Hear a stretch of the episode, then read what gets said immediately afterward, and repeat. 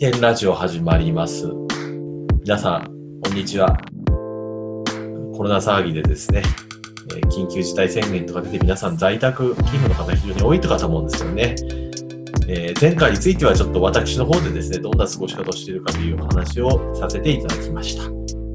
で今回はですね、ぜひ、杉さんの方にですね、あの、どのような過ごし方をされてたのかね、ちょっとお聞きしたいと思います。はい。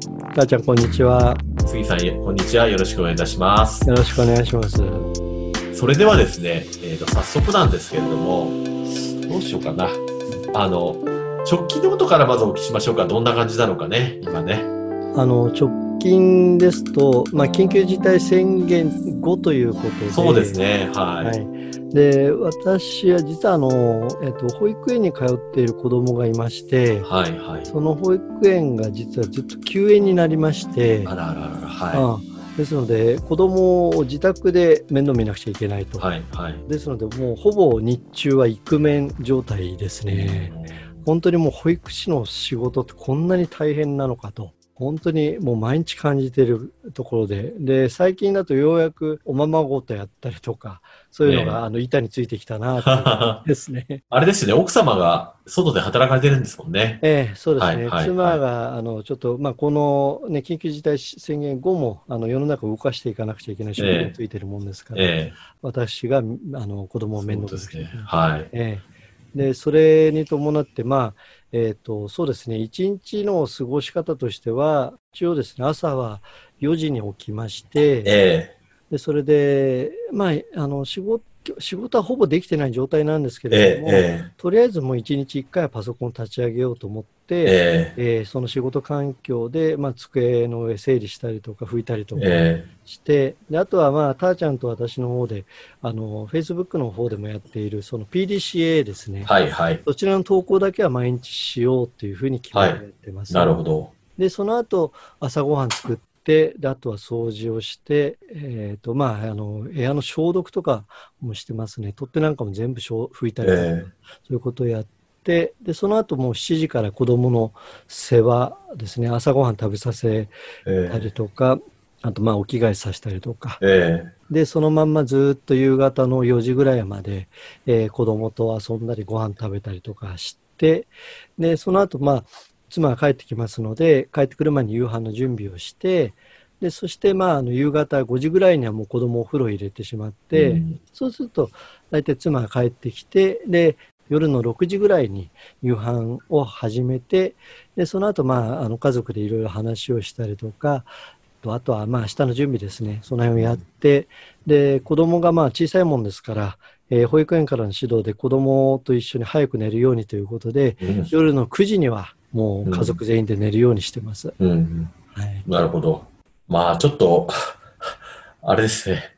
えー緊急事態宣言後はちょっとかなりイレギュラーな毎日という感じではありますね。そうですね。はいただ、あの、まあ、小さなお子さん持ってらっしゃって、で、在宅ワークでされてる方なんか、やっぱりこういう感じになってる方っているんじゃないかな、ちょっと思ってますね。なるほどね。まあ、在宅ワークといってもなかなかワークもできないですね、これじゃあね。そうですね。はいそうですね。えーただまあ、あの、今はね、ちょっと保育園閉まっちゃったんですけども、閉まる前っていうのもなかなか参考になるのかなと。うんまあ、その保育園がまだあった時代っていうのはどんな感じだったんですかね？えーと、その時はですね、これが私の中ではある意味ちょっと理想だったなと思っているんえですけれど、えーやっぱりあの、さっき夜の9時には寝てるって言ったんですけれども、えうんあの、そのくらいにはもう寝てたんですね。うんですけれど、夜の9時に寝ると、大体6時間睡眠取れればいいので、うんえー起きるのを毎朝3時っていうふうにはい、はい。たんですね。まあ、友人からはものすごく早起きだねとか、ね。あの、あお坊さんみたいだねとか、そういうふうに言われたりしたんですけれど、えでもその朝3時に起きると、もう何の連絡もあの入らないので、ええ非常に自分の時間ができたなっていう感じ。えはい、はい。で、3時から朝の6時まで、まあ、仕事環境を整理したりとか、あとは PDCA 投稿したり、あとはもう朝のうちに、まあ、その日の優先度が一番高い、えー仕事ですね。それを済ましてしまうと。うん。で、その後6時から、まあ、あの、食事のしたり、支度をしたりとかして、で、それで、まあ、あの、子供の面倒を見たりとかして、で、大体8時半ぐらいに子供を保育園に送ったりして、うんで、それで、えっ、と、戻ってきて、まあ、その後午前中としては10時半ぐらいからもう一度仕事再開すると。うんで、もう10時半ぐらいになると、もう、あの、いろいろ連絡が入り始めるので、うんあの、もうメールチェックをしたりとか、あとは普通のルーチン作業をですね、はい。考えるっていう作業よりはルーチン作業の方をはい。ようっていうふうに決めてます。はい。で、それで、まあ、おあの、12時ぐらいになったら、まあ、お昼食べて、ええあとは、これがですね、あの、サラリーマン時代にできなかったことなんですけど、ええ昼寝の時間をちゃんと、ええ案外これが、あの、気持ちがいいというか、どのぐらいですか、昼寝って？えっ、と、多くて30分ぐらいあかな、はいはい。うん、取りすぎだっていう話も聞いたりするんですけれど、30分ぐらい。たーちゃんなんか昼寝してます？あ、してますね。あの、い今は15分、僕は15分って決めてるので、ああ、え15分で起きられますか？えまあ、目覚まし、タイマーつけてるんで、ああ、なるほど。ええ。でもなんか、その15分でタイマーでやってもスカッとした感じですよ。全然こう、え気持ちよく起きられますね。ああ、ちょっとええ15、15分試してみようかなと思いましたね。うん30分はね、30分以上やると今度起きるときだから辛い気がするんですよね、帰って。あの、辛い時ありますね。えああなんで、ちょっと15分試してみようと思いますけど。ええはいうんそうですね。で、それで、まあ、そのお昼食べたり、えーまあ、あとはまあ、少しその情報をチェックとかして、テレビつけたり、あとはネットのニュースサイトをチェックしたりとかしたり。えで、あと14時から、えーこれが読書の時間、まあ、インプットしようと思って、うん読書の時間にしていて、で、それでまあ、15時ぐらいには、あの、夕飯の準備を始めてます。うん。で、16時ぐらいになるともう子供のお迎えに行かなくちゃいけなくなるので、そこからはもう家族の時間というふうに決めてなるほど、なるほど。で、うん、でそれでもう17時に戻ってきたらもう子供お風呂入れちゃってでその間に妻が家帰ってきますのでもう早め早めで6時ぐらいには夕飯食べて明日の準備やってで9時に寝ると、うん。そういう生活ですね。はあ。う、んなんか、あの、ほのぼのとした感じが伝わってきますね。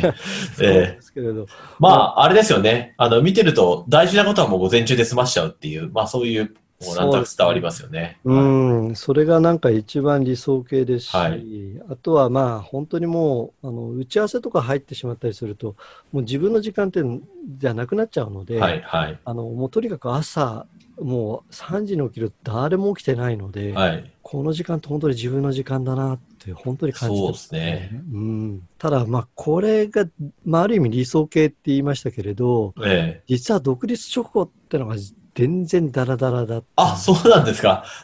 意外ですね。はい、いやはいい。やいや、うん。あの、それが、あの、おそらく、まあ、クリエイターっていうか、まあ、私の場合、あの、プログラミング、エンジニアとかもやっていたんですけれど、えそういう仕事で結構、プロジェクトがいくつも走っていて、でええしかも、締め切りっていうのがあるので、なんていうかな、締め切り間際のものになると結構エンジンがかかって、うん締め切りから、あまだ余裕がある時なんかは、あ、他のやつやろうっていう感じになるので、え。え結構ですね、その、なんていうか、独立した時っていうのが締め切りがない状態になるので、え。はもうなかなかエンジンがかからなかったなるほどね。はい。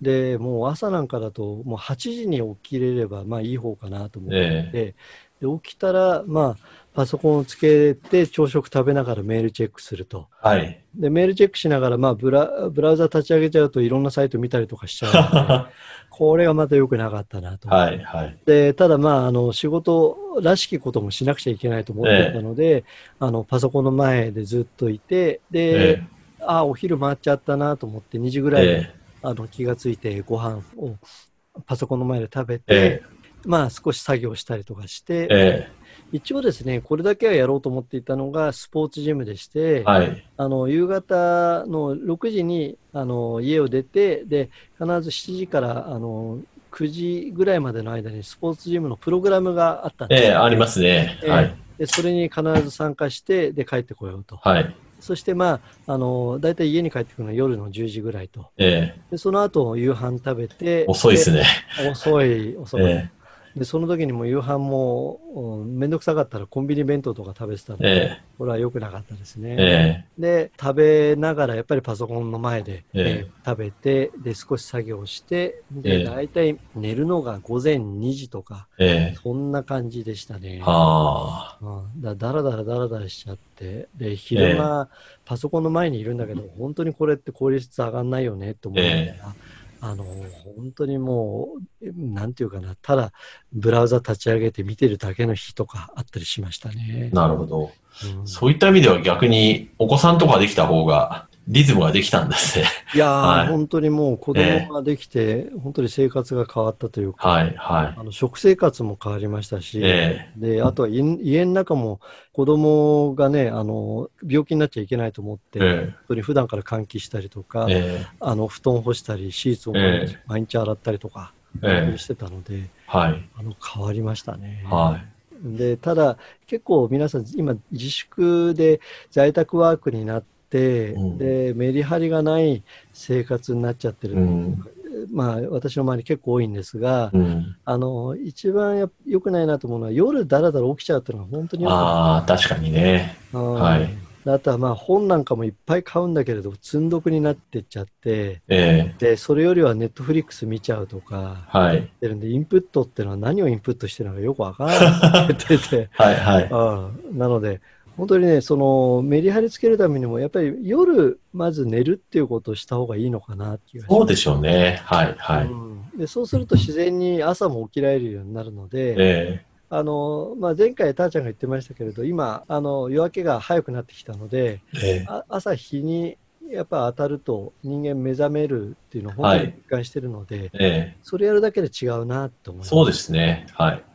そう、えっ、と、独立直後は、私が寝る時のスタイルってスウェットだったので、うん。あの、着替えてなかったんですね。おおはい、はい。だから、それはね、良くなかったな。なまず着替えなくちゃいけないなとええ思いましたね。あそこはちょっと私もあんまり考えたことがなくて、私もう昔からスウェットで寝るっていう習慣はないので、うん。あの、必ずパジャマなので、さすがパジャマで歩き回るわけにいかないんで、そうですはいね。。はい。だからまあ、必然的に着替える。はい。あの、ちなみに、たーちゃんなんか、あの、今、スポーツっていうか、体を動かすことってどんなことされてます？あ、あの、ちょっとあんまり細かく話さなかったんですけど、朝ちょっと、あの、今はちょっと風邪ひいたんでちょっとやってないんですけど、あの、ジョギングちょっと短い時間ですけど、2、30分ちょろっとジョギングはしたりしてますよ。ご飯前に。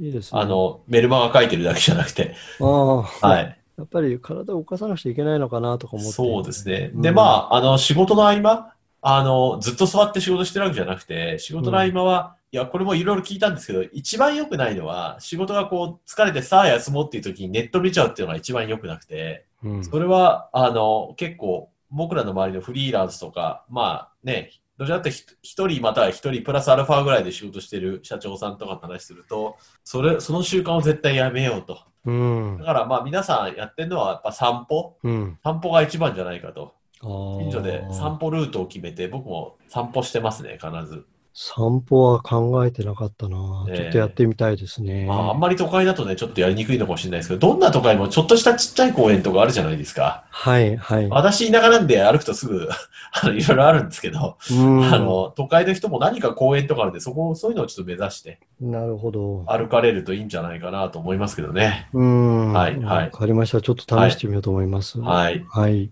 ということでですね、まあ、杉さんの場合はですね、結構、あの、独立直後はいろいろ、あの、ちょっとリズムが崩れちゃったんだけども、まあ、お子さんをきっかけに、かなりきっちりとリズムができて、あの、生活ができるようになったということで、やっぱり、まあ、私と杉さんはね、全然こう、あの、仕事違うんですけども、基本的にはやっぱり、あの、ある程度のリズムというか、ルーティーンというかですね、決まりというか、なんかそんな大きな、細かくなくてもいいんですけど、なんか大きな、この時間はこれやるみたいな決まりができるとリズムができますよね。うん、そうですね。はいで、あと、ちょっと言いそびれちゃったんですけれど、はい、はい。もう一つは、あの、仲間と PDCA を投稿し合うっていうのは良かったですね。ああ、なるほどね。うん。あの、毎日これを投稿するっていうことをルーチン化できたっていうのは本当に良くて、ああ、そうですね。うん、で、その投稿がルーチン化できていくと、その毎日投稿した直後にまず何やろうとか、そういう感じで紐付けていくと、どんどんなんか習慣が出来上がっていくなっていうのを本当感じましたね。そうですね。あと、あの、PDCA とかやると仲間がいると、仲間の、あがこんな頑張ってるんだって分かると、うん、結構元気出ますよね。あ、そうなんです一人じゃい。ないんだって思うと、そうそうそう。自分をやろうっていう気が起こりますもんね。今、起点でたーちゃんと2人でやってますけれどね、え会員の皆さんもぜひやっぱり投稿してほしいなとえ思いますね。そうですね。もう結構、あの、強いパワーになりますので、ぜひぜひ皆さんもやっていただければと思いますね。はい。ということで、えーっと、規定ラジオ、杉さんどうも、えーっと、短い時間というか長い時間というか、どうもありがとうございました。はい、はいありがとうございました。はい。それではまた次回ですね、えー、また何か面白い話題を持ってきますので、あの、皆さん、ぜひぜひお楽しみにしてください。では、あの、どうもありがとうございました。